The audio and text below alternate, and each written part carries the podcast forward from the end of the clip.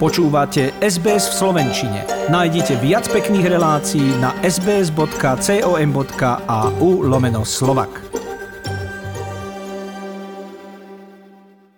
Od alfa až po omikron vyzerá to tak, že starodávna grécka abeceda dostáva moderný nádych.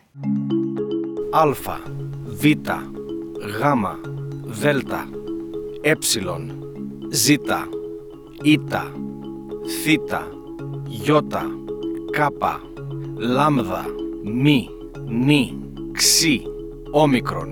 Teraz najnovšie je stredobodom záujmu 15. písmeno gréckej abecedy Omikron, ktoré starí Gréci určite nevysvetľovali tak, ako to dnes počujeme od výkonného riaditeľa Svetovej zdravotníckej organizácie Tedrosa Gebriasa, podľa ktorého Omikron ľudia zľahčujú a podceňujú, napriek tomu, že sa šíri rýchlejšie ako ktorýkoľvek iný variant predtým. Omicron is spreading at a rate we have not seen with any previous variant. We're concerned that people are dismissing Omicron as mild.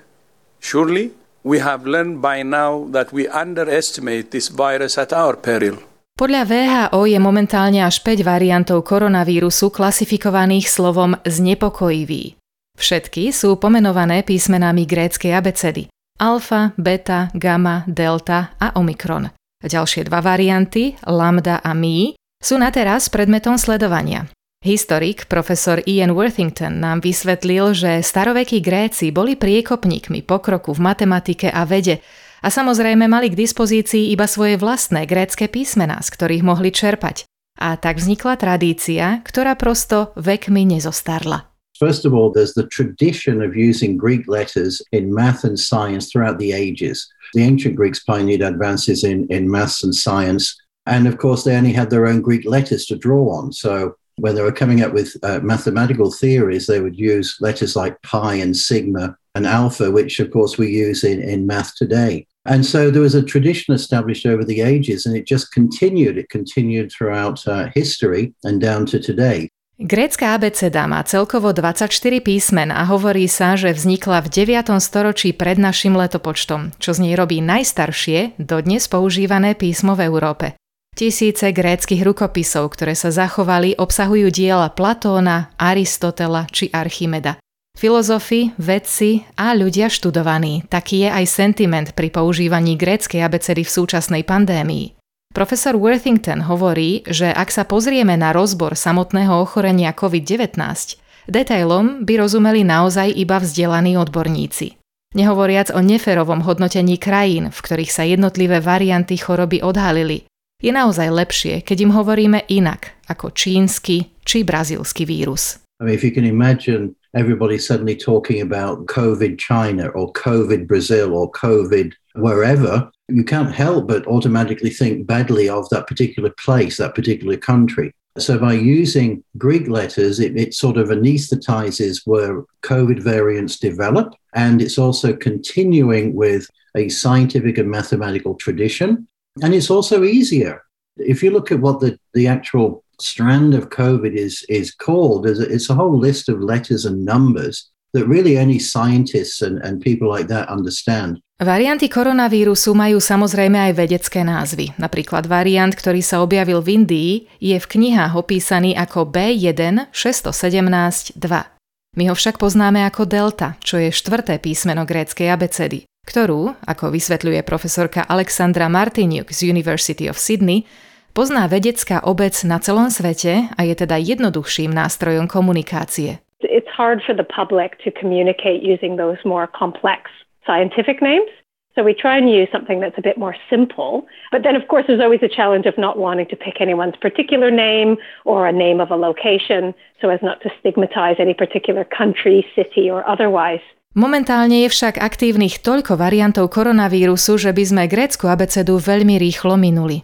Aj preto sa tieto sofistikované názvy dávajú iba s nepokojivým variantom a tým, ktoré odborníci zamestnávajú, či už kvôli vysokej infekčnosti, závažnosti alebo riziku, že proti ním budú súčasné vakcíny neúčinné. Aj grécka abeceda sa však dostala pod drobnohľad politickej správnosti a napríklad písmená, ktoré znejú ako čínske priezviská, sa nepoužívajú. Rovnako ako počas pandémie nebudete počuť tie, ktoré znejú podobne a ktoré by podľa profesorky Martiniuk mohli spôsobiť zmetok a nepochopenie. So some of them, so the XI or C, I think it's how it's pronounced. Uh, my understanding is is that's quite a common last name uh, for people who may be uh, from China. And so that wasn't felt to be um, as clear as it could be, and it could stigmatize also some people. And uh, other other um, Greek letters, for instance, in naming storms, haven't been used in the past because they can sound quite similar, and so therefore they also can cause confusion. So there's a few right in the middle, and then at the end, so zeta, eta, theta, and then there's the phi, chi, psi at the very end. They often are skipped when Greek alphabet is used for naming. Možno sa aj vy teraz pýtate, čo ďalej? Ak sa bude koronavírus šíriť a mutovať takou rýchlosťou ako doteraz, grécka abeceda mu nebude stačiť. VHO sa jeden čas pohrávala s myšlienkou oprášiť mená gréckých bohov a bohýň.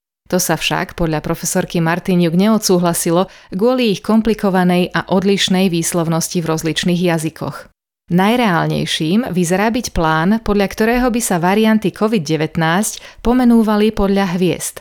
Hoci aj tam budú výnimky, keďže napríklad názov Kensa je už obsadený v oblasti onkológie. What do we do when the Greek letters, the Greek alphabet runs out? Uh, and I understand the WHO is thinking, looking towards star names. And they, they look like they will be a good second list, so to speak. There will be some that won't be able to be used. For instance, there's a star or a constellation called Cancer, which obviously would cause great confusion. Um, so I don't think we'll be using that to name the next variant, uh, but star names may very well be what we use next. Na záver už len doplním, že Svetová zdravotnícka organizácia vyzvala médiá a krajiny na celom svete, aby prijali názvy gréckej abecedy. Bolo to však s tým, že nejde o odborné výrazy, ktoré vedcom sprostredkúvajú dôležité informácie a ktoré by sa ďalej používali vo výskume. Za túto reportáž ďakujeme Peggy Giacumelos z SBS News a teraz už prejdeme na Slovensko, kde zdravotníkov okrem koronavírusu trápia aj rozhodnutia politikov. Pravidelný súhrn správ pripravil Denis Bartalský. Chcete počuť viac relácií ako táto? Počúvajte cez Apple Podcast, Google Podcast, Spotify alebo kdekoľvek získajte svoj podcast.